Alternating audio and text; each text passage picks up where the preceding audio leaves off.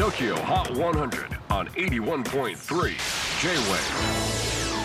クリス・ベプラーです。J-WAVE ポッドキャスティング TOKYO HOT 100、えー、ここでは今週チャートにしている曲の中からおすすめの一曲をチェックしていきます。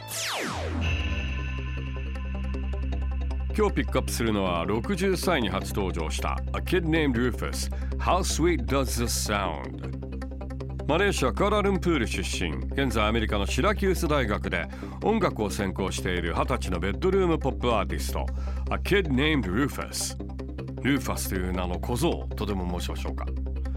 作曲については YouTube で学んだそうで2021年にデビュー EP をリリースしています。今回チャートにしたのはデビューアルバム Whatever Works からの一曲。地域法最新チャート63位初登場。